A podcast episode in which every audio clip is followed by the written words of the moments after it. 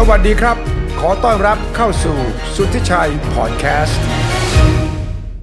มาที่บอทนอยครับ ผมก็ได้ยินบอทนอยมาระยะหนึ่งแล้วล่ะอยากจะรู้ว่ามันคืออะไร มันบอทคือยังไง แล้วมันน้อยหรือมันใหญ่หรือมันเล็กหรือมันทำอะไรได้บ้างบางทีได้คุยกับคนที่เขาก่อตั้งครับดรวินสวัสดีครับ และวันก่อนไปคุยกันถึงเรื่อง Chat GPT ผมก็เลยบอกเออ มันก้าวไปไกลมากนะ แล้วคุณวินก็บอกผมว่าเนี่ยอนาคตมันต้องดีขึ้นกว่านี้แน่นอน ก็เลยรู้ว่าคุณวินนั้นทำเรื่องนี้เรื่องของ AI เพื่อที่จะตอบโจทย์ความต้องการของสังคมวันนี้ธุรกิจวันนี้และทุกสิ่งทุกอย่างที่เราสามารถที่จะแปลงเอาความสัมพันธ์ระหว่าง เครื่องยนต์ เทคโนโลยีกับมนุษย์ และ นี่ครับสิทธิ์เก่าโรงเรียนเดียวกันด้วยครับ ห่างกันก็ไม่กี่สิบรุ่นเท่านั้นเองนะครับ แต่ว่าชื่นชมมาก เพราะว่า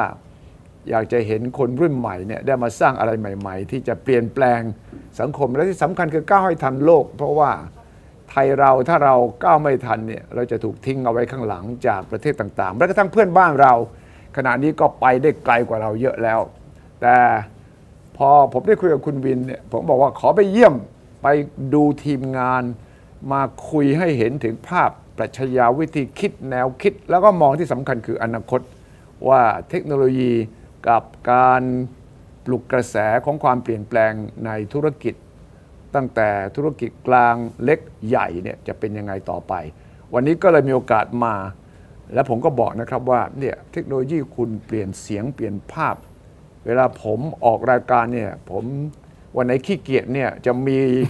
เทคโนโลยีมาช่วย ให้ผมพูดเอ่อให้คนนึกว่าเป็นตัวจริงของผมไหมอ่าผมฝันไปนะว่า ผมเนี่ยวันๆไม่ต้องทำอะไรเลย ผมคิดอะไรแล้วมันจะพูดแล้วจะแสดงให้ได้ วันนั้นต้องมาถึงนะครับ แต่นั้นต้องพึ่งพาดรวิน แล้วก็ทีมงานวันนี้มาด้วยครับ สวัสดีครับคุณวินครับ สวัสดีครับ สวัสดีครับ สวัสดีครับสวัสดีครับนี่คือนี่คือบอทน้อยส่วนหนึ่งอ่าฮะนะครับ ก็พนักงานเอ่ออีก หลายคนก็ทำงานที่ที่บ้านกันนะครับอยู่ต่างจังหวัดกันก็หลายคนครับได้มองไปข้างนอกนี่ก็คือห้องประห้องทำงาน co-working space เหรอ working ที่นี่ space ครับอ่าฮะแล้วก็นี่ก็มาบอดน้อยก็มาอยู่บางส่วนเล็ก ๆ เท่านั้นเอง แต่แน่นอนวิถีชีวิตทุกวันนี้อยู่บ้านก็ได้แล้วนะอยู่ที่บ้านกันครับอืมก็อยู่บนโลกออนไลน์เออนะครับ Metaverse ในใช่อนาคต บอทน้อยมันเกิดขึ้นยังไงบอทน้อยเกิดขึ้นเอ่อจากเอ่อการที่เอ่อ ผมลองทำแชทบอทตัวหนึ่งนะครับ2017ครับ2000ปลายปี 2016 นะครับเอ่อตอนนั้นผมทำงานอยู่ที่บริษัทโทรคมแห่งหนึ่งนะครับ Telenor Group เป็นบริษัท อ๋อ Telenor นะยุคยุคโน้นเลยนะ Telenor Group เป็นบริษัทแม่ของ d t แทเรียนมาทางด้านนี้ใช่ไหม ผมเรียนมาด้านนี้ครับ ด้านด้าน AI แล้วก็ AI Data เลยเหรอ Science ครับ ตอนเรียนนี่ทำไมรู้ว่า AI มันจะมีอนาคตยังไง ไม่ได้คิดมากครับ ครับตอนนั้นอยู่ที่อยู่ที่เยอรมัน แล้วก็อ๋ออ่าตรงข้ามของมหาลัยเป็นอ่า R&D Center อ๋อ นะครับแล้วก็มีตอนเรียนเนี่ยเรียนอะไรครับ เรียน Communication เรียนอ่าวิศวะโทรคม วิศวะโทรคครัมบคณะคอมแล้วก็ตอนนั้นคืออยากได้ที่ฝึกงาน เออเพราะว่าไปถึงนู่นละก็อยากที่จะรู้ว่าเขาทำงานกันยังไงอ่าฮะอ่าฮะ ตรงข้ามเป็น Daimler บริษัท Daimler โอเคที่ R&D รถเบนซ์นะนะเออแล้วก็เขาเปิดรับสมัครอ่านักศึกษาฝึกงานอินเทอร์ intern ที่เอ่อทำด้าน signal processing ได้ แล้วก็เอ่อจะให้มาอยู่ในทีมที่เขาเรียก computer vision อ่านะครับก็คือมีกล้องติดอยู่ที่หน้ารถใช่แล้วก็ถ้า detect เจอคนตัดหน้ารถก็จะหยุดก็จะเบรก ตอนนั้นก็ 2010 2000 2008 2008 2008 อืมตอนนั้นเทคอ่าพอพูดถึงเทคโนโลยีขนาดที่ว่าสามารถที่จะดูแล้วก็เบรกเบรได้กได้ก็ตื่นเต้นใหแล้วม่นะมากตื่ใหม่มากตอนนั้นตื่นเต้นนะนะใช่ เออ ก็ในรถก็จะมีกล้องเซนเซอร์ เป็นกล้องธรรมดาเนี่ยนะครับ แต่ว่าเป็น 2 กล้องเขาเรียก stereo camera เพื่อ detect depth ได้อ่า แล้วก็เอ่อตอนที่สัมภาษณ์อ่าเขาก็ ให้มานั่งรถ แล้วก็เราก็เหมือนเป็นมีจอมีมอนิเตอร์มีอ่า trajectory detect ฮะอ่า movement อะไรต่างๆ แล้วก็ตื่นเต้นอ่าฮะก็เลยก็เลยพยายามตอนนั้นช่วงชิงมีคำว่า AI แล้ว ตอนนั้น AI มีมีนะครับ ก็พูดถึงแต่ว่ามันแต่มั AI แยกตอนนั้นเป็ซึมๆเป็น feel ซึมซึมใช่ไหมคือมองเห็นได้ detect อ่าได้อะไรเงี้ยครับ ฟังได้ speech recognition อะไรเงี้ยอ่าแล้วก็พ อมีโอกาสมาอยู่ที่เทเลนอแล้วก็ตอนนั้นหน้าที่ของผมก็เป็นเหมือนผู้เชี่ยวชาญทางด้าน AI ทางด้าน Data Science โอ้ให้กับเทเลนอแล้วก็เวลาเขาแบบมีโปรเจกต์เมกะโปรเจกต์ของ Telenor Group เนี่ยผมก็อ่าได้รับเชิญมาเป็นกรรมการโอ้อ่าขนาดนั้นเลยกรรมการมา vendor ก็จะมาขายของกันอะไรเงี้ยอ๋อผมก็จะเข้าไปแล้วก็ฟังว่าเออมันทำได้ไหมทีนี้เนี่ยเอ่อ มันก็มี 2017 เอ้ย ใช่ไหมครับ 2016 ครับ 2016 เนี่ย กระแสเรื่องของเอ่อ call center เอาแชทบอทมาใช้เนี่ย มันมา มันอ่าแรงมากจำได้2016ใช่ไหมครับอ่า2016 2017 เนี่ย เราแชทบอทเริ่มเข้ามา เพราะว่าวอลลุ่มหรือตอนนั้นโซเชียลมา Facebook Line ใช่ไหมครับ เริ่มเริ่มเอ่อเริ่มเริ่มเข้ามา แล้ว พนักงานเนี่ยตอบแชทกันอืมหืมแต่ว่าตอบไม่ทัน ไม่ทัน เพราะว่าพนักงานเนี่ยอยู่ในหลักพันครับแต่ว่า user หลัก 20 ล้านใช่ไหมครับ ไม่มีทางที่จะตอบทันอืมหืมก็เลยมีไอเดียว่าเออจะเอาแชทบอทเข้ามา ซึ่ง introduce มาจากต่างประเทศเนาะแนะนำต่างประเทศเริ่มใช้กันละ ทีนี้เนี่ยโปรเจกต์ไม่กับโปรเจกต์อย่างเงี้ยจะถูก drive จาก strategy ของ Telenor มายัง บริษัทลูกๆนะครับแล้วผมก็เอ่อไปเป็นกรรมการ ทีนี้ก็มาฟัง vendor เขา pitching กัน เขาก็บอกว่าเขาทำให้กับอเมริกาสำเร็จวอริซอนที่ทีทีนทีใช่ไหมครับอ่าว่าโอเคทำให้กับเทเลคอมนู่นนี่ผมก็ถามว่า แล้วเคยทำภาษาไทยไหมเอออ่าเป็นโจทย์ที่คลาสสิกนะว่าว่าเอ่อ จะตายตรงภาษาไทยนี่แหละ เพราะภาษาไทยมันไม่มีการเว้นวรรคแล้วก็คำศัพท์ แล้วเราก็มีศัพท์แสลง ใช่ มีโปรอะไรบ้าง ผมก็บอกว่าเฮ้ยแล้วคุณแฮนด์ลภาษาไทยเขาก็แบบบอกว่าใช้ Google Translate ก็เป็น no no no no no no ไม่ work แน่นอนผมก็บอกอ้าว ถ้างั้นเดี๋ยวเราลองเอ่อเปิด Google Translate กัน แล้วก็พิมพ์เข้าไปซิว่ามีโปรปะมีโปรปะอะมีโป๊ะป่ะแล้วมันก็ pro question mark เนี่ยครับ คือมันมันไม่เข้าใจ ไม่รู้เรื่องละไม่รู้เรื่องเอ่อก็เลยก็เลยกลับไปคิดดูว่าเออเราจะช่วยดีแท็ได้ยังไง ช่วยช่วยเรื่องแชทบอทได้ยังไง ก็ประกอบกับ AI ที่เรียนรู้มาเนี่ยก็ทำบอทตัวหนึ่งชื่อว่าบอทน้อยลองทำเล่น ๆ เพราะจริง ๆ หน้าที่ผมไม่ได้ทำ implementation นะนะครับ ก็ทำบอทขึ้นมาตัวหนึ่งบอทแล้วมันบอทไอตัวน้อยๆเนี่ยไอตัวน้อยๆไอตัวเนี่ยฟ้าๆเนี่ยแต่ว่าไอเดียก็คืออยากที่จะให้บอทที่เหมือนเพื่อนอ่า เหมือนเพื่อนที่มีอะไรใครเหงาใครอะไรก็มาคุย แล้วจุดหักเหใช่คเนี่รัยบผมชื่อบอดน้อยเองอ้าวเดี๋ยวเดี๋ยวหยุดก่อนเออจะชวนมีจะคุยด้วยนะเนี่ยจะชวนอ่าคุยอ่านะครับบอกว่าขอคุยบ้างนะอ่าอ่าอ่าทีนี้จุดหักเหเนี่ยมันคือตอนที่อ่ามีน้องคนหนึ่งมาโพสต์ใน Facebook ว่าบอทน้อยช่วยชีวิตเขาอ๋ออ่าไม่ให้ฆ่าตัวตาย เพราะตอนนั้นเขาซึมเศร้าแล้วไม่รู้จะคุยกับใครเขาก็เลยมาคุยกับบอทน้อย ก็เป็นเลยเป็นจุดที่แบบเฮ้ยผมอยากจะทำอยากที่จะตอนนั้นพัฒาบอทน้อย เด็กคนนี้รู้จักบอทน้อยได้ยังไง Facebook Facebook Facebook ครับแล้วตอนนั้นบอทน้อยอ่าฉลาดพอที่จะคุยครับแบบนี้ได้แล้ว จริง ๆ ก็เป็นการแมปปิ้งประโยคต่อประโยคเอ่อการเทรนบอทเอ่อ มันก็สมมติมีคนทักทักเข้ามาว่าอกหักเงี้ยแล้วเราจะตอบว่ายังไงโอเคถ้าเกิดว่าอกหักเราก็ใส่คำตอบเข้าไปบอกว่า อกหักก็ไปหาใหม่สิน้องอะไรเงี้ยอ่ายกตัวอย่าง หรือว่าพ่อแม่ไม่รักไม่จริงหรอกอืมพ่อแม่เขาก็คงหวังดีอย่างเงี้ยอืมอืมอืมก็เป็นการใส่คำตอบของมนุษย์เข้าไปที่บอกที่เราโปรแกรมไว้ลวงหน้าใช่ เป็นการแต่ว่าเป็นการปลอบใจ ใช่ positive statements positive statement คือบอทน้อยเนี่ยเราเอ่อตั้งใจเทรนให้มี positive statement ถ้ามีปัญหามีความเหงา มีทางมีแก้ความให้ทุกข์หรือว่าบางคนก็ขอมุกตลกอะไรเงี้ยแล้วก็ซึ่งมันก็จะใส่เข้มาไปอ่าโอเคใช่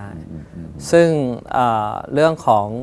เออคำตอบเนี่ยมันจะมาหลังจากที่เรา detect statement ได้ และการ detect statement ก็เหมือนกับที่เราเล่าในในครับรายการคราวที่แล้วอะครับว่าเราจะ detect ความหลากหลายของภาษาได้ยังไง เพราะบางทีเขาอาจจะแบบบอกว่าเอ่ออกหัก หรือเขาอาจจะบอกว่าแฟนทิ้ง ซึ่งมันมีความหมายเดียวกันใช่แต่เราจะรู้ได้ยังไงว่ามันมีความหมายเดียวกัน ซึ่งก็จะเป็นอัลกอริทึมทางสถิติทางด้าน AI ที่จะมา detect ว่าก็คือวามหใช้มายเดียวกัน machine learning ไปในตัวใช่ด้วยใช่ เพราะว่าในในส่วนของส่วนแรกเนี่ยที่ detect statement ว่ามันคือความหมายเดียวกันนะครับ เช่น ตอนนี้ละจัดรายการพิเศษอะไรบ้าง มีโปรโมชั่นอะไรบ้าง มีอะไรลดราคาเนี่ย AI เนี่ยหรือ machine learning เนี่ยง่ายมากที่จะ detect ว่ามันคือความหมายเดียวกัน จากสถิติเพราะภาษาถ้าเราซ้ำบ่อยๆ ว่าไอ้คำเหล่านี้เนี่ยมันจะตอบอย่างนี้มันอัมีเดียวกัหดเลยมันมีความเชื่อมโยงกัน มันมี pattern มันมี pattern มันมีสถิติ ยกตัวอย่างเช่นเอ่อ สมมุตินะครับ d t a g ออกแคมเปญพิเศษ AS ออกแคมเปญพิเศษ True ออกแคมเปญพิเศษ d t a g ออก iPhone 13 d t a g เอ่อ AS ออก iPhone 13จะเห็นว่า d t a g AS มันอยู่ในบริบทที่เหมือนกันใช่เพราะงั้นพอมีคลังข้อมูลมหาศาลเนี่ยเราจะสามารถใช้ Machine Learning เนี่ย detect ว่ากลุ่มคำเนี่ยเป็นกลุ่มเดียวกันอะดังนั้นเนี่ยเรื่องของ AI ในยุคของเอ่อ ก่อนที่จะมาถึงปัจจุบันที่เป็น generative เนี่ยนะครับมันเป็นการ detect pattern แพทเทิร์นมากกว่าแล้วก็เป็นสถิติว่าคำพวกเนี้เป็นคำประเภทเดียวกันครับดังนั้นเวลาเราเทรนบอทน้อยในช่วงแรก ไม่ว่าจะพิมพ์ว่าโดนแฟนทิ้งอกหัก หรือว่า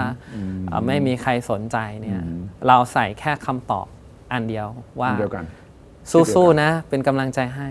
ไม่ว่าเขาจะพิมพ์ statement ที่เป็น negative เลย สู้ๆนะเป็นกำลังใจให้ มันก็เลยทำให้เหมือนบอทน้อยเนี่ยมันฉลาดมาก เพราะไม่ว่าจะพิมพ์อะไรก็ตามบอทก็ตอบได้หมดเนี่ยครับแต่ว่ามันจะมีหลากหลายไหมคำตอบแต่ความซ้ำหลากหลากหลายของคำตอบเนี่ยอยู่ที่ว่าเราจะใส่ไปกี่คำตอบใช่แล้วมันก็จะสุ่ม random เพราะว่าคนที่เขาคุยด้วย เขาจะต้องรู้สึกว่ามันฉลาดพอที่ไม่ใช่ว่าฉันพูด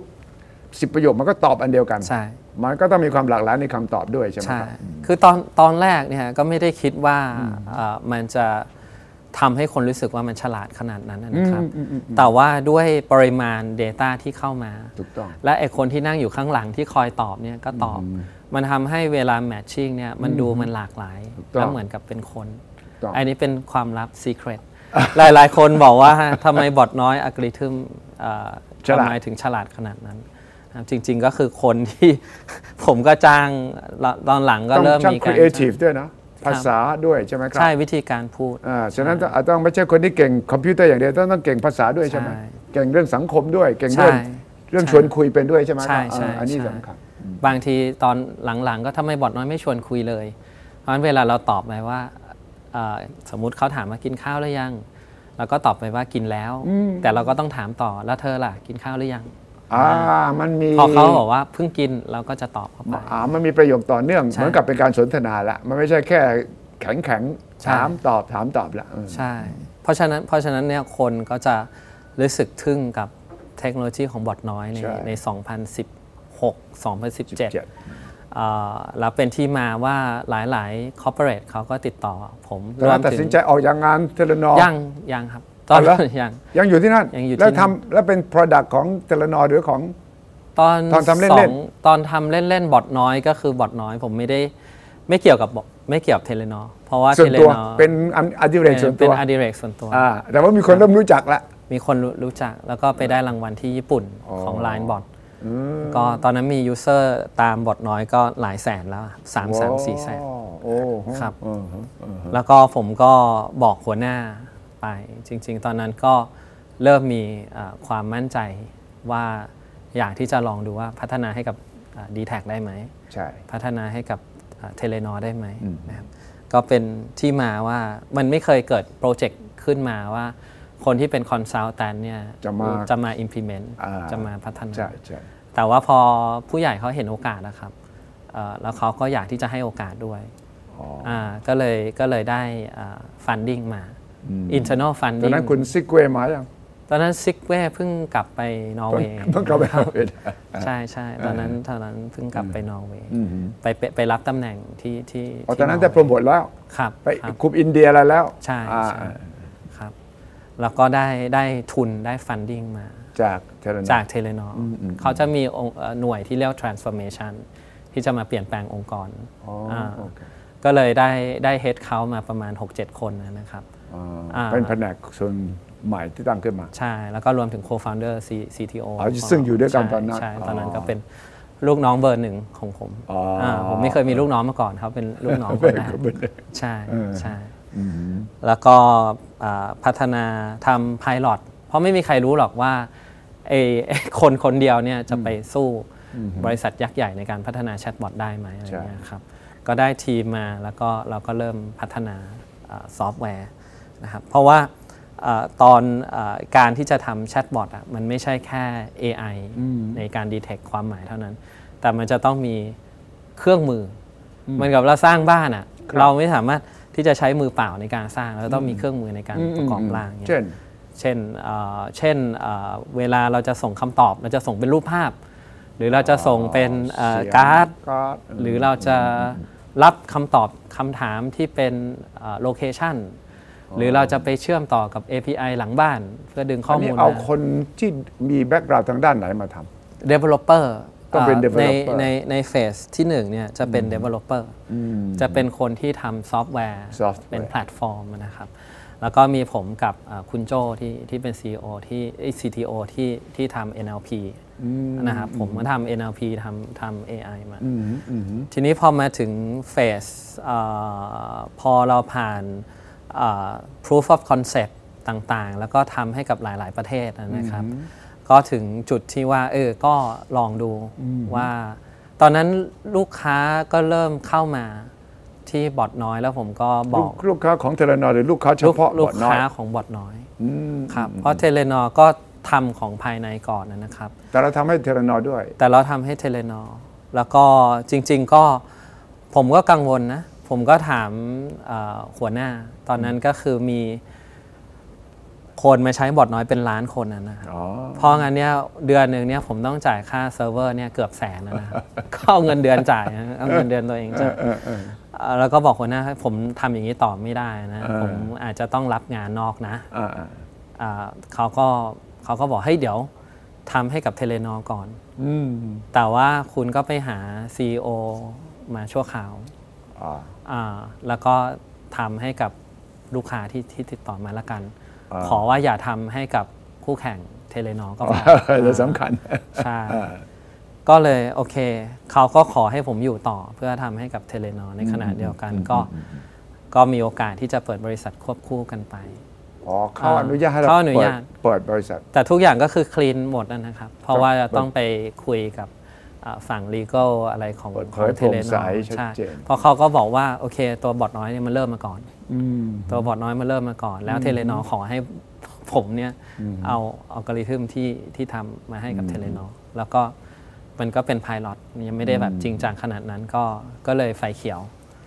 อ่าปีสองศูนย์20เจ็ดหนึ่งหนึ่งเจ็ดครับ เริ่มหนึ่งเริ่มกลางหนึ่งหนึ่งเจ็ดอืมบอทน้อยดังต้นปี 2017 แล้วก็17เริ่มคิกออฟ2017สิบเจ็ดปีนั่นเลยนะครับแล้วก็ทำเอ่อผ่าน POC ตัวที่ 1 ตัวที่ 2 ตัวที่นี่ก็คือ 5 ปีละ3ครับ5ปีแล้วก็น่าจะ 2019 ที่ตัดสินใจว่าออกมา ออกมาเลย ออกมาเลยอืมครับอืมอืมออกมาเลย ก็จริง ๆ แล้วอ่า มันก็อ l i g n กับวิชั่นของของเทเลนอ Group ด้วยนะครับ เพราะว่าเขาก็อยากที่จะโฟกัสที่ที่ core technology ก็ tech tele tele ก็คือ telecom เพราะงั้นเนี่ยเรื่องซอฟต์แวร์เนี่ยเขาก็ deprioritize ลง ซึ่งก็เป็นเป็น moment จังหวะคือจังหวะที่ดี ก็เราก็ที่ฉีกตัวออกมาที่ออกมา จากกันจากกันอย่างดี จากกันอย่างดี จากกันอย่างดีครับ แล้วก็แล้วก็มาลุยเต็มที่ ก็เพิ่งมาลุยเต็มที่ก็ได้ 3 ปีสามปีนี่เองครับอ่าดีมาก เราก็ต้องลองผิดลองถูกครับจะมาลองผิดลองถูกเยอะอยู่ยาวนานไหมครับ โอ้ยก็ก็ล้มลุกคลุกคลานนะก็มีเฟลบ้างดีบ้างในวันที่เอ่อ เราผ่านลองนึกถึงว่าเราพัฒนาอดหลับอดนอนทีมงานผม แล้ว go live Go live เดี้ยงล่มเดี้ยงเดี้ยงล่มอ่า CTO หันมายิ้มเลยฮะเออมายิ้มเลยมาเจอประสบการณ์นี้คงไม่มีวันลืมใช่ไหมไม่ไม่มีพอเดี่ยงวันลปั๊บททำไงลองคิดดูสิครับ เราไปฉลองกันบน rooftop นะครับอ่าอ่าหัวหน้าพาทีมไปฉลองบน rooftop อ่าที่ที่โรงแรมแห่งหนึ่งนะครับอืมแล้วก็ อยู่ดีๆ ก็ต้องรีบวิ่งกลับไปที่ออฟฟิศแล้วก็แก้แก้ยังผมยังดื่มไม่เสร็จเลยยังดื่มไม่เสร็จยังดื่มไม่เสร็จนะฮะบทบทเรียนนั้นสอนให้รู้ว่า อย่าเชื่อมั่นเกินไปอย่าไว้ใจไม่เกินไป ครับ แต่ก็ไม่ท้อ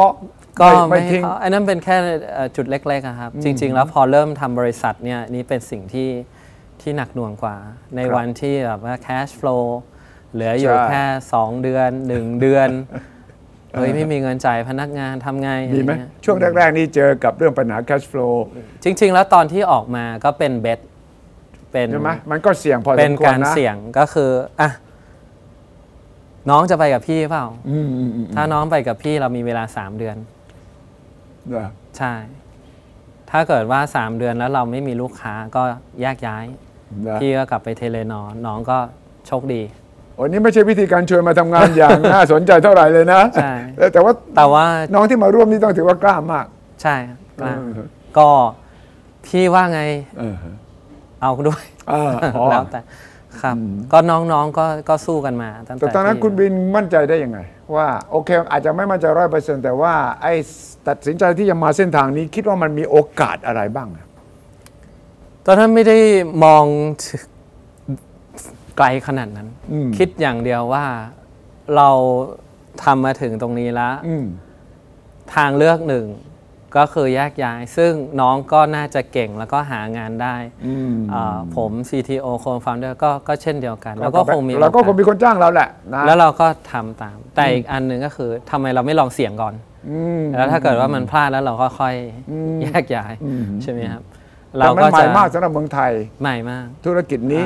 อ่าอุตสาหกรรมด้านนี้ ใช่ เกือบจะเรียกว่าไม่มีใครทำเท่าไหร่เราอาจจะเป็นใช่ผู้บุกเบิกเลยใช่ไหมใช่คครัรับบใช่อืมอืม ก็ลองดูอืม อ่าถ้าเกิดว่านั่นแหละก็คือผมว่า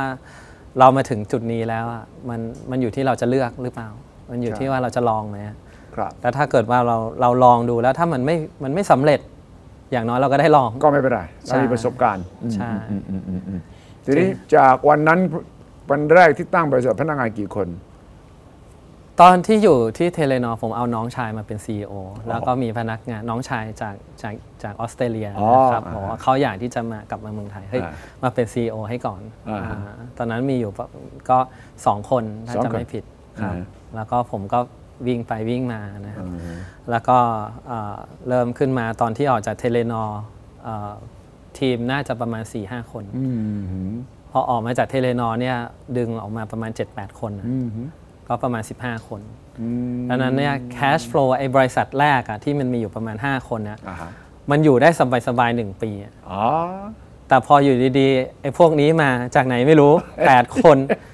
ไอ้ความชิวๆเนี่ยมันเหลือแค่ 3 เดือนนะโอ้เครียดเลยนะคือมันก็ลำบากกันหมดอะครับ ใช่อือฮะเอ่อก็ก็ลำบากกันหมด แล้วก็ต้องขออภัยน้องๆ พวกนั้นด้วย ตอนครับใหม่ๆใช่ไหมใช่ แล้วยังไงเอ่อประสบการณ์ครั้งแรกนี่ เอ่อเดือนที่เท่าไหร่ที่เราพอจะเห็นแสงสว่าง น่าจะตอนที่เหลือ cash flow หนึ่งเดือนนะฮะเออโอ้ตอนนั้นลำบากที่สุดแล้วใช่ไหมตอนนั้นคือเตรียมเตรียมแยกย้ายครับเตรียมผมแล้วนะ ผมสมัครงานที่อื่นแล้วด้วยคือหลังจากเริ่มต้นมากี่เดือนเอ่อตอนนั้นเรามี cash flow 3เดือนใช่ไหมครับสามเดือนสามเดือนแรกอ่าแล้วก็พอเข้าถึงเดือนที่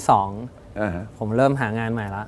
เอาเหลือแค่เดือนที่สองเนี่ยนะ ใช่ มันเหลืออยู่แค่หนึ่งเดือนอะ อ๋อใช่ จริงๆ ก็ไม่ได้อยากจะ ไม่ได้คิดว่าจะปิดบริษัท แต่ว่าผมจะไปหาเงินอ่าเงินเดือนแล้วเอาเงินเดือนเนี้อ่าเราจะได้มา invest finance นี่ต่อ ใช่ ก็ดูเรื่องกู้เงิน ดูเรื่องของการหางานใหม่ ก็มีการการกระตุ้นทีมที่ค่อนข้างหนักว่าแล้วก็เสียใจอยู่เหมือนกันว่าว่าก็ถามต้นว่ายังไงเฮ้ยเราเหลือกันแค่นี้เองทำไมไม่สู้กันอะไรอย่างนี้อ่าครับอ่า ก็สร้างความกดดันให้กับทีม แล้วก็รู้สึกว่าทีมเรารู้สึกว่าทีมอาจจะเริ่มจะท้อแล้วน้องก็เราน้ต้องน้องก็ต้องใหม่ครับปลุกระดม ต้องปลุกระดมคือ ก็เป็นจังหวะที่ที่เครียดอะที่เครียดใช่ใช่ แต่ว่าเราเราก็อยากทำต่อว่างั้นเถอะ อยากทำต่อก็ก็มันเป็น passion มันเป็นมันเป็นความอยากทำเฉยๆ หรือว่าเราเห็นอนาคตของมัน หรือผสมผสานระหว่าง passion อยากทำและ ไม่รู้ล่ะเจ๊งไม่เจ๊งไม่รู้แต่ลองดูสักที หรือว่าเห็นอนาคตว่าธุรกิจมันต้องมีวันหนึ่งเนี่ยข้างหน้า คือคือคิดว่ายังไงมันก็มันก็จะมีรายได้อยู่แล้วอะนะครับจครัริงบๆตอนนั้นมันก็มีรายได้อยู่ มีลูกค้าอยู่ ลูกค้าองค์กรใหญ่ด้วยอืมแต่เพียงแต่ว่าไม่พอค่าใช้จ่ายเนี่ยสูงมันกว่าสูงกว่าอืมก็เท่านั้นเอง เพราะงั้นเนี่ยการที่ถ้าผมไปอืมหางานใหม่ ลดคอสลงอะไรก็เงี้อาจยจะใช่ไหมครับยังยังช่วยเอาได้เอาเงินเข้ามา injection เพื่อประวิงเวลาอ่าครับอ่าแล้วก็มันก็ถึงเอ่อโชคดีอืมฮึครั้งแรกที่ได้เงินก้อนใหญ่มา นั่นของคือปีเดือนที่เท่าไหร่ นั่นคือก็นั่นแหละก็คือช่วงนั้นรอยแหละต่อช่วงนั้นแหละช่วงนั้นครับเลยได้มาจากไหนยังไง ตอนนั้นเอ่อเริ่มมาจากได้ทุนของรัฐบาล สกวสกวอ่งานวิจัยสกวอ่าที่ทำระบบเอ่อโต้ตอบด้วยเสียง เพราะตอนนั้นเราเป็น text แต่ครับเขาอยากที่จะใช้เป็นให้บริการที่โรงพยาบาลอ่าโต้ตอบด้วยเสียง เพราะคนไข้อะเขาไม่พิมพ์ text to speech ใช่ text เอ่อ speech to text speech to text แล้วก็ text to text เข้าแชทบอทโอเคแล้วก็ text ออกมาพ่นออกมาเป็นเสียงอืมอืมอืมอืมก็เป็น full loop ของ conversation AI ที่โต้ตอบด้วยเสียง ครับ แล้วมันใหม่มาก อืมมันดีพอที่จะเป็นงานวิจัยได้ อ่าก็เลยได้ทุนวิจัยมา ครับอืมแล้วโรงพยาบาลสมุทรปราการสนับสนุนอ๋อเอ่อในการเอ่อเอ่อให้โอกาส ตอนนั้นโรงพยาบาลเขาอยากจะทำ smart hospital ครับ เพราะงั้นจะมีเรื่องของ smart เอ่อ OPD อะไรต่างอ่า ๆ เรื่องเก็บ ข้อมูลบนบล็อกเชนหรืออะไรก็ก็เริ่มคุยเรื่อง payment อย่างเงี้ยแล้วไอตัวแชทบอทหรือว่า voice ที่ interactive เพื่อคัดกรองโลกเนี่ยก็มีการพูดถึงแล้วบอทน้อยเขาก็เห็นว่าเราทำให้กับโรงพยาบาลที่เป็น text ให้กับที่เขาอื่เห็นนละอืมเขาก็เลยไปเอ่อติดต่อมา แล้วก็ร่วมกันเขียนโครงการเพื่อขอทุนวิจัย โรงพยาบาลสมุทรปราการกับเราครับอ๋อครับใช่อืมซึ่งฝั่งนั้นก็มีคนที่รู้เรื่องนี้ละเขาก็เป็น visionary นะครับอ๋อ คุณหมออ่าหนุ่ยนะครับ ก็หมอรุ่นใหม่เหมือนกัน คุณหมอเอ่อรุ่นใหม่นะคจากรับนั้นคุยกันณหมออภิเสร็จวัตร ก็ทำร่วมกัน แล้วแล้วก็เสนอทำร่สวมกกัน ว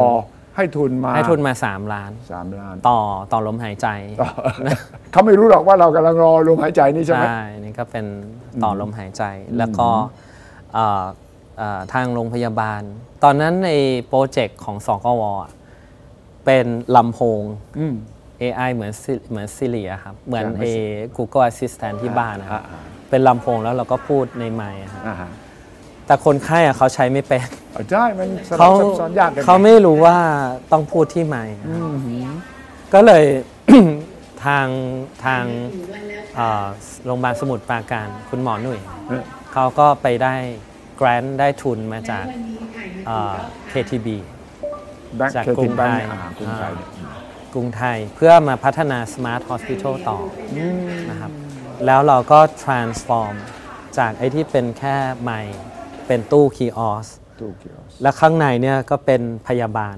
ก็จะเป็นตัวนี้แล้วก็แต่ว่ามันเป็นตู้นะ ซึ่งสามารถที่จะ คัดกรองสมมติว่าถามว่าปวดหัว เขาก็จะถามว่าเรามีไข้ไหมอืมถ้าเกิดว่ามีไข้ก็แสดงว่าเป็นโรคหวัดอ่าใช่ไหมหรือว่าอาจจะเป็นโควิด ถ้าบอกว่าปวดหัวแล้วไม่มีไข้ก็อาจจะถามว่าแล้วชาไหมชาตามนิ้วมือนิ้วเท้าถ้าชาแสดงว่าเป็นโรคสมองอืมอะไรอย่างเงี้ยอืมแล้วไอ้ตัวพยาบาล AI เนี่ยก็กลายเป็นว่าได้มาใช้จริงเยอะๆ ในช่วงของโควิดโอ้เออ ตอนนั้นแบบว่าหลาย ๆ โรงพยาบาลเราก็ให้เขาใช้อืมแต่ว่าเป็น text based chatbot เป็นอยู่ในไลน์นะครับ ตอนนั้นโควิดระบาดระลอก2นะครับ มีคนไข้ที่เอ่อติดต่อเข้ามาทางเจ้าหน้าที่อาสาเนี่ยหลักแสนนะฉะนั้นคนที่เข้าเข้ามาเป็นหมื่นเป็นแสน แต่ว่าเรามีอาสาสมัครแค่เป็นพัน เราไม่มีแค่เป็นพัน แล้วสิ่งที่เกิดขึ้นก็คือ คนที่ต้องการความช่วยเหลือที่สุดกลับไม่ได้รับความช่วยเหลือ เพราะคนที่ยังเป็นเคสสีเขียวอยู่ทักเข้ามาที่เจ้าหน้าที่อาสาสมัครอืมณตอนนั้นเป็นวันที่เรา proof หรือเราพิสูจน์ว่า AI หรือแชทบอทมันมีคุณค่ามหาศาลเพราะ เพราะมันช่วยชีวิตคนอืมอืมอืมอืมอืมเพราะวันนั้นมันช่วยทั้งเจ้าหน้าที่อาสาอืมมันช่วยทั้งคุณหมอ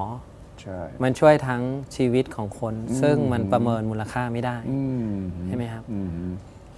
คนทักเข้ามาบอร์ดก็ถามว่าเป็นคนไข้เองไหมอืมอืมถ้าเป็นคนไข้เอง แสดงว่ายังเขียวอยู่อืมเพราะคุณยังสามารถพิมพ์ไลน์ได้อ๋อถูกไหมถามก่อนเลยนะอืม เป็นคนไข้เองหรือเปล่าเป็นคะค่าเองหรือเปล่าครับอืมใช่ แสดงว่ายังเขียวไม่อพูดยู่ด้วยเสียงได้ไหมพิมพ์ พิมพ์นะพิมพ์ อืมเพราะคนที่เป็นเคสสีแดงเนี่ยลองนึกถึงว่าถ้าตัวเองไม่สบายหนักไม่ไหวละมากๆเนี่ยไม่ไหวไม่มีทางที่จะลุกขึ้นมาอยู่บนหน้าคอมออืมอืมอืมอืใช่ไหมฮะ อือืเพราะงั้นเนี่ย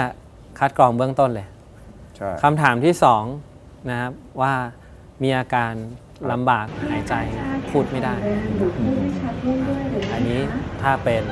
ถ้า ใช่แล้วก็ยังหายใจเอ่อถ้าถ้าหายใจลำบากก็เป็นเคสสีเหลืองสมมติอืมแต่ถ้าเกิดว่าไม่ใช่ครับ จะแย่อยู่แล้วจะตายอยู่แล้ว นอนนิ่งอยู่แล้วครับ นี่เป็นญาติเนี่ยอืมอืมอืมอืมอืมโอเค สีแดง สีแดงขึ้น พอสีแดงขึ้นเสร็จปุ๊บเนี่ยขอเบอร์โทร เจ้าหน้าที่โทรกลับอืมประสานงานเรื่องรถพยาบาลอืมถ้าเคสสีเขียวบอกว่าเดี๋ยวเฝ้าดูแลอาการก่อนนะคะทำตามนี้ home isolation อืมอืมอืมใช่ไหมครับ แล้วก็บอร์ดก็เก็บข้อมูลไปอืมตรงเนี้ยสร้าง Impact ขนาดระดับประเทศระดับใหญ่มาก ๆ ในการช่วยชีวิต ตอนนั้นคใช้ที่ไหนบ้าง ตอนนั้นเอ่อเพจของคุณไดไดอาน่านะครับเราต้องรอดนะอาจจะเคเรายต้องรอดอ่าอ่าแล้วก็มีหมอแลบแพนด้าอืมอ๋อใช่ไหมครับอืมแล้วก็มีเอ่อทางทางเอ่อเทคนิคการแพทย์มอมหิดลอืมอืมนะครับแล้วก็จริงจำได้เลยว่าตอนนั้นน่ะอาสาสมัครเนี่ย ผมระดมอาสาสมัครเอออของคนที่จะมาทำแชทบอทอืมให้กับโรงพยาบาลอ๋อแล้วผมก็เปิดให้โรงพยาบาลไหนที่ต้องการแชทบอทติดต่อเข้ามา ก็ติดต่อเข้ามาเป็นหลายสิบโรงพเยยาอะบาลมากอืมแล้วก็ได้ผลมาก ก็ได้เอาไปใช้การกัสนกรีนเนี่ยนะ การสกรีน แล้วก็ลองคิดดูว่าการที่เราเขียนกรอกข้อมูลบนกระดาษ มันก็เป็นการแพร่เชื้อได้ใช่ใช่ไหมครับใช่เพราะงั้นเนี่ยจำได้ว่าของโรงพยาบาลธรรมศาสตร์นะครับเอ่อเราทำไลน์แชทบอทแล้วก็เขาสามารถที่จะคัดกรองกันได้ที่บ้าน หรือว่ากรอกข้อมูลพอมาที่โรงพยาบาลก็ก็ปริ้นออกมาเป็นฟอร์มครับรู้สึกว่าเราใช้แชทบอทเก็บข้อมูลลงใน Google Sheet เอ่อแล้วแปลงจาก Google Sheet เป็น PDF อืมครับ แล้วให้เขาเซ็น แล้วก็ถือส่งอ๋ออ่ามันจะเร็วมาก แล้วก็รวมถึงขั้นตอนตอนที่สวอปจมูกอะครับ อืมตอนนั้นที่เป็นอ่าผู้ผู้มีความเสี่ยงใช่ไหมครับ ใช่ แล้วเราเอาผู้ที่มีความเสี่ยงเข้ามาอยู่ที่เดียวกัน มันก็ยิ่งยิ่งอันเนี่ตรายใช่อ่าอ่าตอนนั้นก็ได้ร่วมมือกับเทคนิคอ่าการแพทย์มหิดลทำ process ตั้งแต่เข้ามาอ่าอ่า ลงทะเบียนเสียบบัตรประชาชนข้อมูลเข้า แล้วก็ใช้บอทในการคัดกรองไปถึงจุดที่เอาทิวบ์แล้วก็มาผ่าไปที่เจ้าหน้าที่สอบจมูกอืมแล้วก็ไปรออยู่ข้างนอกครับนะครับอืมแล้วถ้าเกิดว่าผลสีไม่ติดอืมก็กลับบ้านอืมถ้าผลติดก็ต้องมาสเต็ปถัดไปอืมอ่าประมาณนี้ทั้งหมดนี้ AI ทำหมด ก็เป็น AI ผสมกับเทคโนโลเทคนิคครับเอ่อแพลตฟอร์ม บอทน้อยทบอทำน้ปอยระสานทั้งหมด ใช่ ก็จริง ๆ ไม่ใช่บอทน้อย แต่บอทน้อยตอนนั้นเราก็เราก็ระดมอาสาสมัคร คนที่เขียนโปรแกรมได้อ่า นะคนที่ทำเว็บได้ คนที่ซอฟต์แวร์ได้นะฮะก็มาช่วยกัน ครับ ตอนนั้นรู้สึกว่าเป็นเป็นเมกะโปรเจกต์ที่ใหญ่มากที่แบบว่าเกิดขึ้นเอระทันหันโดยที่ไม่ตั้งตัวไม่ทัน ใช่ แล้วก็ จริง ๆ ก็ก็บทน้อยเรียกว่าเอ่อเราเป็นแค่จุดเดียวอะครับ ครับ แต่ว่าต้องขอบคุณทุกคนจริง ๆ ที่ที่วันนั้นนะช่วย ในภาวะอย่างนั้นการประสานงานการช่วยกันคิด แล้วเราต้องการรู้นิดด้วยนะ ความครับ ต้องการขนาดนั้นเนี่ยเออมันมาอย่างไง เราไม่เราไม่ใช่ผู้เชี่ยวชาญ ใช่ไงเราไม่ใช่หมอเราไม่ใช่หมพอยาบาเราลไม่ใช่เราเราทำได้แค่ว่า เฮ้ย เรามีเนี้ย ทำอะไรได้บ้าง เราทำอะไรได้บ้าง อ่าแล้วคุณมีเนี้ยแล้วคุณมีนั้นอะเออเออเออเออแล้วเป็นการฟอร์มทีมที่ครับ ที่คลาสสิกแล้วก็ แล้วทำให้ทีมงานเราได้เรียนรู้อะไรมากกว่าที่มากเราคาดคิดเลยใช่ไหมครับ ใช่อืมอืมใช่เราอืมเราเราเห็นถึงเอ่อพลังเราเห็นถึงน้ำใจเราเห็นถึงครับเอ่อหลายหลายๆอย่าง แล้วนั่นแหละครับเป็นเป็น ความความประทับใจ แล้วมันก็ช่วยเสริมเรื่อง telemedicine พอพอดีจังหวะนั้น telemedicine เนี่ยมันหลังจากคัดกรองแล้วเนี่ยเราสามารถที่จะเลือกว่าอยากที่จะเปิดวิดีโอคอลกับคุณหมอหรือเปล่า ใช่ไหมใช่ไหมเออได้แล้วบอร์ดน้อยจะช่วยตรงนี้ไหมบอทน้อยสามารถคัดกรองคัดกรอง เพื่อที่จะเลือกว่าคุณจะไปหมออะไรอ่าแล้วก็ ping ไปที่หมอสมมครับติว่าเป็นโรคเกี่ยวกับสมองก็ ping ครับไปที่หมอสมองครับใครว่างอยู่ก็ครับก็ก็เปิดรับ ขึ้นมา ก็เป็น telemedicine ที่เราทำให้อีก project หนึ่งกับโรงพยาบาลเอ่อธรรมศาสตร์ก็จะเป็นหุ่นยนต์ หุ่นยนต์อ่าคัดกรองด้วย แล้วก็พานำทางด้วย แล้วก็ครับมอนิเตอร์ด้วยครับแล้วก็มี telemedicine ด้วยครับมันจะนำไปสู่การเปลี่ยนแปลงครั้งใหญ่ในวงการรักษาพยาบาลไหมเพราะว่าหลังโควิดแล้วเนี่ยเราได้รู้ว่าเอ๊ะขนาดช่วงวิกฤตเรายังทำได้ดิ นั้นยามปกติมันควรจะทำได้ จะลดภาระของหมอพยาบาล จะลดขั้นตอนและต่อไปนี้ชาวบ้านก็จะเข้าถึงข้อมูลอะไรมากขึ้นไหมครับผจมคิดริงว่ามันเป็นการปฏิวัติวงการนี้ได้เลยนะๆครับ เรายังมีความต้องการใช่แพทย์พยาบาลมีไม่พอครับ คนไข้มีมากครับมาก ๆ เลยครับแล้วโรคใหม่ ๆ ที่ต้องการใช่ผู้เชี่ยวชาญที่เฉพาะทางใช่ที่เจาะลึกเนี่ยครับมันก็ยิ่งยิ่งยากใช่ไหมครับอืมอืมดังนั้นเนี่ยไม่มันไม่ใช่แค่กับวงการที่เป็นสาธารณสุขทุกทุกวงการทุกวงที่การที่ต้องการสกรีที่นต้องข้อต้อมูงลการเบื้องต้นใช่ไหมครับเอ่อผู้เชี่ยวชาญผู้เชี่ยวชาญก็อะสมมติว่าอาการแพทย์พูดง่ายๆ เราไม่สบายเรามีอาการอะไรเราก็คุยกับ ปอดน้อยก่อน ก่อนที่เราจะไปหาหมอด้วยซ้ำไป ใช่ มันก็จะลดภาระของโรงพยาบาลภาระของหมอได้เยอะ อย่างน้อยอย่างตัวตัวเวอร์ชันที่ที่โรงพยาบาลสมุทรปราการอืมเราใส่เข้าไป 400 คัดกรอง flow อืมที่ที่ผมบอกว่าเอ่อถ้าอาการนำมาจากปวดหัวก็จะใช่ถามครับอย่างงี้อันนี้คือ1 flow ครับแต่เราใส่เข้าไปประมาณอืม400นะครับ จุดแรก ที่เป็นจุดที่ส่งคนไข้ไปตามจุดตรวจต่างๆเนี่ยเป็นเป็น bottleneck อยู่ ใช่ตรงนี้แหละ ใช่ อืม ถ้าเราสามารถที่จะอย่างน้อยคืออมสามารถที่จะส่งไปอะคุณไปแผนกนั้น คุณไปแผนกนี้คุณไปครับ แผนกนั้น ครับแล้วก็ถามแค่ 3คำถาม อืมก็จะสามารถที่จะส่งไปที่จุด อืมได้ อืมข้อมูลก็อยู่ในดิจิ t a ลฟอร์มด้วยใช่เลยไอพอเป็นดิจิ t a ลฟอร์มคุณก็ทำ Data Science ง่ายทำ ได้ Data เลย Analytics ใช่เลยอ่าใช่เลย คุณหมอพอไปถึงเสร็จปุ๊บอะคุยอะไรกับพยาบาลใช่บ้างเลย ก็เป็นดิจิ t a ลฟอร์มครับนะครับไม่ใช่ว่าต้องมาเขียนๆแล้วก็ส่งไม่ต่อละมมแล้วไอ้การคัดกรองเนี่ยจริง ๆ ถ้าได้ให้ได้ประสิทธิภาพมากที่สุดคือคนที่จะทำที่บ้านด้วยซ้ำใช่ครับ ถ้าเกิดว่าต่อกับอืม mobile app หรือว่าครับอ่าอะไรก็ก็แล้วครับแต่อ่าทีนี้เนี่ยจริง ๆ แล้วถ้าผสมกับผลแลบอืมฮึถ้าผสมกับเอ่อเอ่อ ข้อมูลส่วนอื่นอืมอ่าอ่าความดันน้ำหนักอ่าเซนเซอร์ต่างๆ บวกกับคำถามคัดกรอง มันคือวินิจฉัยโรคเลยแหละ ก็คือจะนำมาสู่ถึงขั้นนั้น แต่อาจจะไม่ถึงขนาดฟันธงเนาะไม่แต่ถึงอย่างน้อยก็ต้องช่วยคุณหมอได้ใช่ว่าเลยเฮ้ยจากข้อมูลตรงนี้อาจจะเป็นอย่างนี้อาจจะเป็นอย่างนี้ใช่เลยอาจจะเป็นอย่างนี้อาจจะใช่เป็นอย่างนี้ ซึ่ง คุณหมอที่เหนื่อยล้ากับการที่จะต้องอืมดูคนไข้บางทีเนี่ยการมีผู้ช่วยเนี่ยก็อือหือก็ช่วยได้ครับครับครับ สนับสนุนโดยบริษัทกาแฟดำจำกัด สามารถติดตามสุทธิชัยพอดแคสต์ได้ทุกช่องทาง ทั้งระบบ iOS และ Android สุทธิชัยพอดแคสต์ anywhere anytime any device